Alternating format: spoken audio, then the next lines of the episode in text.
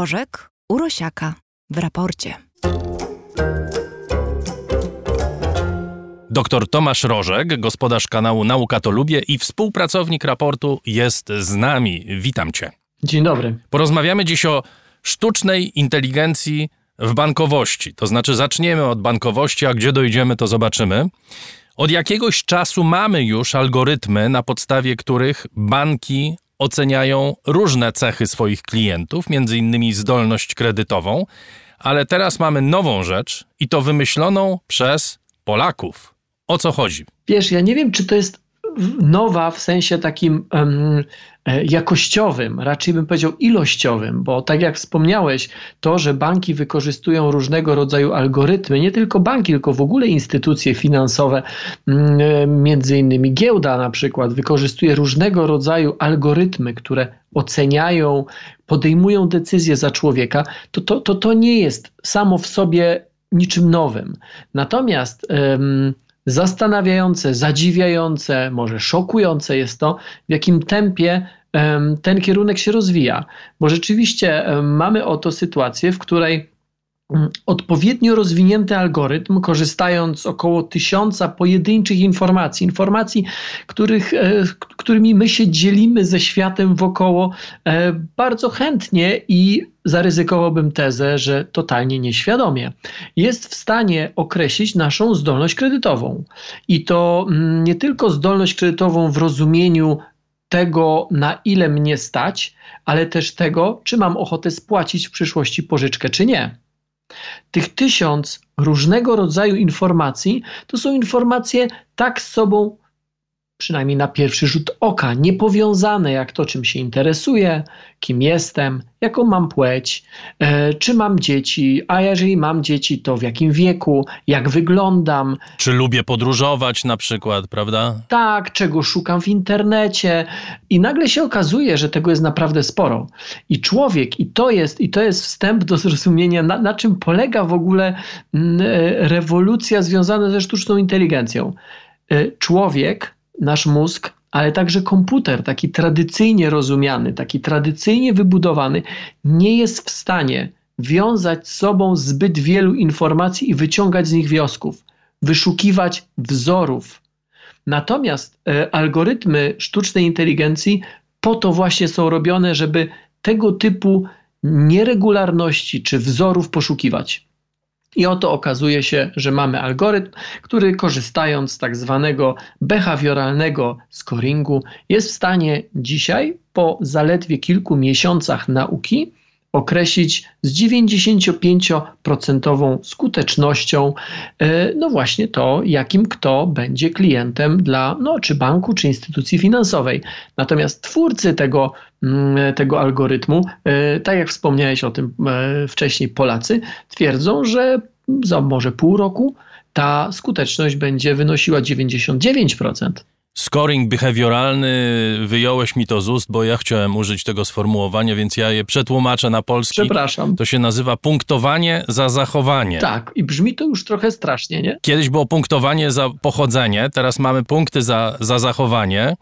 Czy my na przykład możemy powiedzieć, kto najlepiej spłaca kredyty? Albo kto na pewno nie spłaci kredytu? Ja myślę, że to wnętrze tego algorytmu jest jedną z najpilniej strzeżonych tajemnic firmy, mm, która, czy startupu, która, która e, go stworzyła. Natomiast jego twórcy no, dzielą się pewnymi informacjami, myślę, że, że ze względów takich też czysto reklamowych. Mm, mówią na przykład, że dużo bardziej wiarygodny jest ktoś, kto jest e, młodym rodzicem. To znaczy nie, tylko, nie chodzi konkretnie o wiek tej osoby, tylko o wiek dziecka dziecka, znaczy takim świeżym rodzicem. E, jeżeli ktoś się interesuje modą na przykład, jest dużo e, bardziej wiarygodnym kredytobiorcą niż osoba, która interesuje się wakacjami. E, coś, co może zadziwiać osoby, które interesują się nieruchomościami, zajmują się biznesem, są nieporównywalnie gorszymi klientami czy mniej pewnymi klientami instytucji finansowych niż nasze na przykład osoby, które zajmują się czy które interesują się mm, powiedzmy tak jak wspomniałem, modą, kosmetykami, e, ubraniami. E, to jest niesamowite, że odpowiednio napisany algorytm jest w stanie wyszukiwać wzory tam, gdzie ani intuicja, ani nasze oko e, nie jest w stanie ich dostrzec. E, myślę, że intuicyjnie większość z nas by powiedziało, że ten, kto interesuje się nieruchomościami, biznesem, jest pewniejszym, bo być może bardziej świadomym klientem mm, niż ktoś, kto się interesuje modą i sferą beauty, a, a tymczasem jest dokładnie na odwrót. My sobie nieco frywolnie rozmawiamy na ten temat, ale ja tak się zastanawiam, gdzie to się kończy. To znaczy, po pierwsze, może powinniśmy się zastanowić, jakie wiążą się niebezpieczeństwa z tego typu podejściem. Tak sobie myślę, otrzymanie kredytu nie jest prawem człowieka. Przynajmniej do tej pory nie jest traktowane jako prawo człowieka i firmy mogą sobie samodzielnie ustalać zasady, na jakich się to odbywa, ale już na przykład, nie wiem, traktowanie w pracy, w szkole, poszanowanie godności to są prawa człowieka i jeśli w te dziedziny zaczną wchodzić algorytmy, a przecież już zaczynają wchodzić, to mamy poważne zagrożenie. Nie stwierdziłbym, że już zaczynają wchodzić, raczej bym powiedział, że już weszły. I tutaj mam na myśli wiele różnych przykładów. Niedawno czytałem artykuł o takim urządzeniu, które mm, no, postawione na biurku na przykład kogoś, kto obsługuje klientów w banku, ocenia mm, to, czy urzędnik, czy pracownik firmy e, szczerze i odpowiednio często uśmiecha się do klienta. I w zależności od tego, jak bardzo jest szczery um, i miły, to albo dostaje dodatkowe punkty, albo te punkty są odejmowane, a w zależności od liczby punktów, no dostaje się jakąś tam premię. Czyli jak jestem mrukiem i nie lubię na przykład dziękować wylewnie osobom, które uczestniczą w raporcie o stanie świata, mimo że jestem zawsze bardzo wdzięczny, to y, niektórzy moi współpracownicy na przykład mówią, że jestem za mało wylewny. To już bym został skasowany przez taki algorytm jako ktoś, kto nie zachowuje się wystarczająco serdecznie, a zatem w skali y, punktów za zachowanie minus jeden na przykład. E, mogłoby tak być. Być może byłoby po premii, gdyby nie to, że zapewne jesteś sam sobie szefem, więc e, nie ma nikogo nad tobą, kto tą premię by ci miał przyznać. Natomiast Mój problem ze sztuczną inteligencją polega na tym, że dokładnie te same algorytmy rozwijamy po to, żeby nam, po to, żeby nasze życie uczyniły łatwiejszym, znośniejszym, zdrowszym.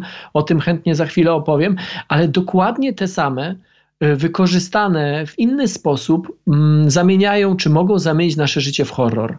I to, że ktoś coś ocenia, jak bardzo szczerze się uśmiechamy, zastanawiam się, ile razy można się szczerze uśmiechnąć w ciągu dnia, żeby algorytm uznał, że to dalej jest szczere i, i, i takie sympatyczne, to to jest dopiero początek, bo kolejny krok to jest na przykład coś, co mm, działa w Chinach, nazywa się Social Credit System i polega już na ocenianiu nie tylko w pracy i nie tylko uśmiechów, ale o, polega na ocenianiu totalnie, totalnie wszystkiego. Czyli mamy czarne lustro, prawda? Tak. Nawiązuje tak. do filmu oczywiście. Ogromna baza danych, w której są spięte na przykład wszystkie transakcje dokonywane w internecie, ale także transakcje dokonywane za pomocą karty bankomatowej czy karty kredytowej, e, kamery uliczne rejestrujące i rozpoznające przecież nasze twarze, bo to algorytmy potrafią robić już od dawna, czy gdzieś nie wyrzucamy papierka, e, czy nie uczestniczymy w jakiejś demonstracji, e, to czy w pracy ktoś przypadkiem, no gdzieś tam nie dostaliśmy nagany,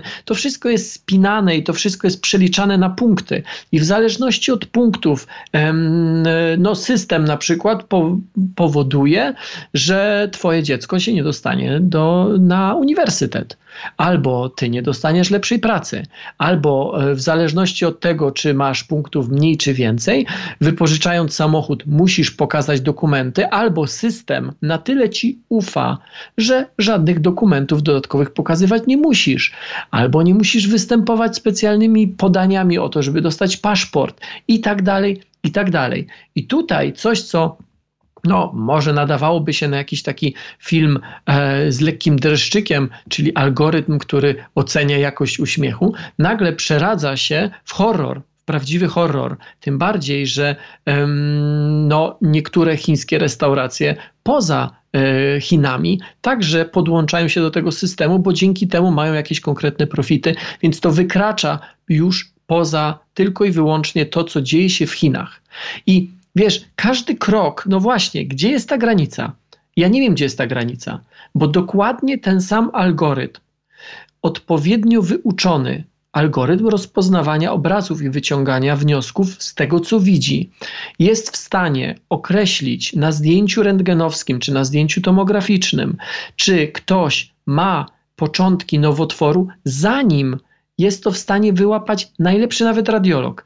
Jest na to mnóstwo badań, jest na to mnóstwo statystyk, że te że algorytmy dzisiaj są już lepsze niż lekarze w ocenianiu tych bardzo, bardzo wczesnych stadiów e, chorób, na przykład nowotworowych. Ale dokładnie ten sam algorytm jest w stanie rozpoznać twarz, po to, żeby zabić kogoś pociskiem wystrzelonym z drona znajdującego się setki e, metrów, czy tam powiedzmy kilometr, dwa kilometry w atmosferze. To jest ten sam algorytm, który jest uczony w podobny sposób.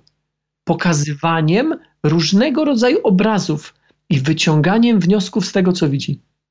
Tomku, ty zwracasz y, nieświadomie, tak mi się wydaje, ale nieświadomie chyba, uwagę na pewną zasadniczą sprzeczność. To znaczy, my się boimy sztucznej inteligencji i ponieważ żyjemy w świecie mitów, karmieni filmami, karmieni książkami o różnych dystopiach, y, ja na przykład wspominam od czasów dzieciństwa czy wczesnej młodości Odyseję Kosmiczną 2001 i Hala, który przejmuje kontrolę nad statkiem, i nam się wydaje, że niebezpieczeństwa czy zagrożenia związane ze, ze sztuczną inteligencją będą polegały na tym, że po prostu nagle armia robotów przejmie nad nami kontrolę.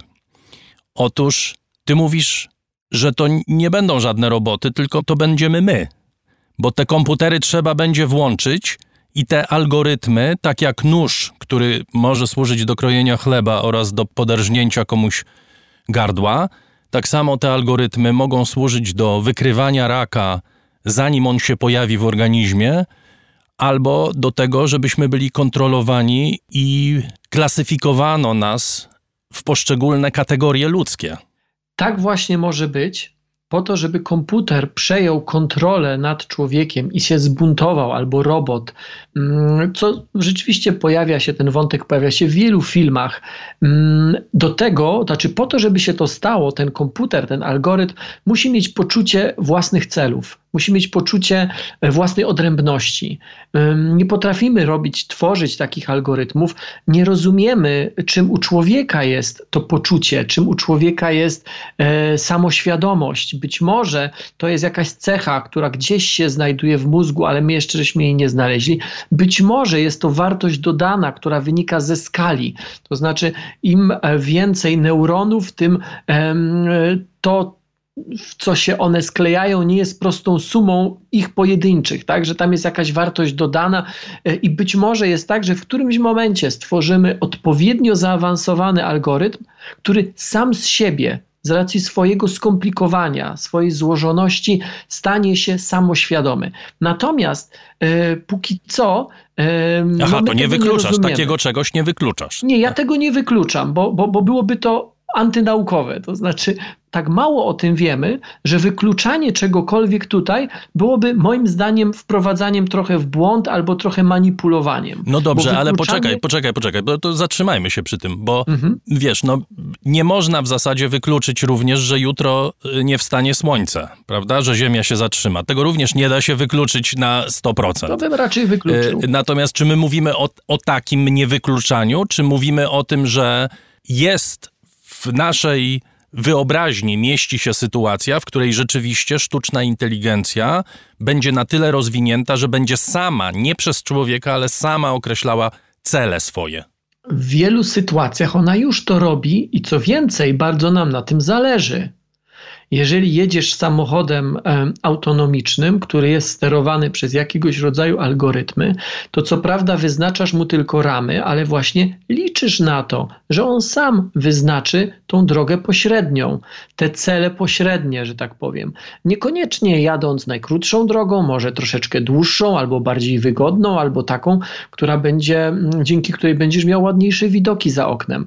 Oczywiście, że to jest wszystko bardzo proste i tutaj nie widać jeszcze tego niebezpieczeństwa bezpieczeństwa. Natomiast nasz świat, żyjemy w świecie, no sami taki żeśmy sobie zaprojektowali, w którym raczej cierpimy na nadmiar danych i na nadmiar informacji niż niedobór.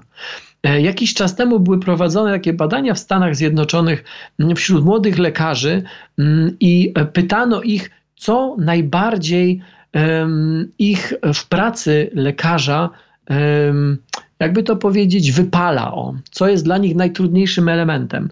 I zadziwiająco wiele osób powiedziało, że nadmiar danych, że nadmiar informacji, że lekarz dostaje tak dużo informacji o konkretnym pacjencie, że trudno mu w tej masie informacji wyciągnąć czy znaleźć to, co jest najbardziej e, potrzebne, to, co jest najistotniejsze. Ale to jest chyba doświadczenie każdego z nas, prawda? To znaczy, jesteśmy zarzuceni taką ilością informacji, takim nadmiarem bitów informacyjnych, że nie jesteśmy w stanie tego przerobić po prostu. I po to właśnie tworzymy algorytmy, które w tej masie, w, tych, w tym gąszczu odnajdują wzory. I to oczywiście brzmi dosyć abstrakcyjnie, ale przykład, od którego zaczęliśmy, czyli ten behawioralny scoring, on jest między innymi tego przykładem, ale przykładów takich można, napra można naprawdę mnożyć. E, to są sytuacje, w których na przykład coraz większa grupa z nas nosi zegarki, które mierzą e, funkcje życiowe. I oczywiście na razie żadna wielka sztuczna inteligencja tego nie analizuje, ale myślę, że za jakiś czas może się zdarzyć sytuacja, w której ktoś będzie chciał to spiąć w całość. Oczywiście pewnie większość z nas wtedy powie, e, hola hola, ale ja tego nie chcę. E, I miejmy nadzieję, że będziemy mieli możliwość jak gdyby odpięcia się od tego, bo na przykład już z mediami społecznościowymi takiej możliwości nie mamy. To jest sytuacja zero-jedynkowa. Jak chcesz z tego korzystać, ok, dajemy ci to za darmo, ale wszystkie dane o tobie sobie bierzemy i analizujemy. Natomiast jaki byłby z tego zysk? Od razu mówię, nie chciałbym, żebyście Państwo myśleli, że jestem zwolennikiem takiego rozwiązania. Ale jaki byłby z tego zysk? Mogłoby się okazać, że sytuacja, w której y, do szpitala przyjeżdża y, w karetce pogotowia. Człowiek w trakcie czy po zawale serca, by była tylko i wyłącznie sytuacją czytaną w książkach, że kiedyś tak bywało, że ludzie dostawali zawałów serca. Ponieważ jeżeli każdy z nas ma opaskę na nadgarstku, która mierzy funkcje życiowe, to e, odpowiedni algorytm bez problemu wyczuje sytuację, w której z naszym sercem coś jest nie tak. I skieruje nas do lekarza, czy zasugeruje, czy podpowie, czy, za, czy, czy nie wiem, czy, czy da lekarzowi informację.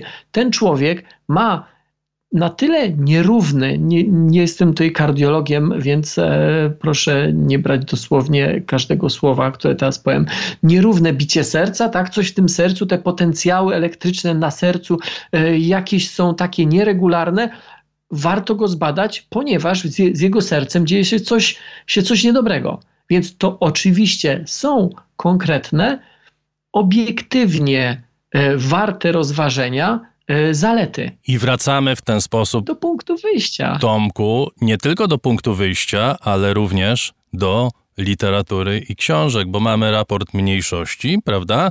Gdzie system potrafił wykryć, czy jakiś zły człowiek przypadkiem nie popełni przestępstwa. A wiesz, że to jest też możliwe? Oczywiście nie w takim zakresie, ale to jest możliwe. W jednym, to już nie wiem, z 4-5 lat temu był taki eksperyment w jednym z miast amerykańskich. Zupełnie, tak jak mówię, eksperymentalnie, pilotażowo. Um, stworzono algorytm, który analizował mnóstwo informacji, które miasto i tak ma. Takie informacje, oczywiście tam kalendarz, dni tygodnia, godziny, e, wschody, zachody słońca, ale także na przykład mm, planowane remonty, e, dni świąteczne, e, informacje o zamożności ludzi mieszkających w różnych częściach miasta, informacje na temat odległości poszczególnych budynków od najbliższej latarni odległości od najbliższego komisariatu policji, szkoły, kościoła, budynków publicznych. Także, i tu już wchodzimy na bardzo grząski grunt, przekrój e, etniczny, kto gdzie mieszkał. I to wszystko razem wzięte, algorytm przemielił, przemielił i podawał w czasie rzeczywistym mapę miasta z zaznaczonymi obszarami szczególnie prawdopodobnej przestępczości.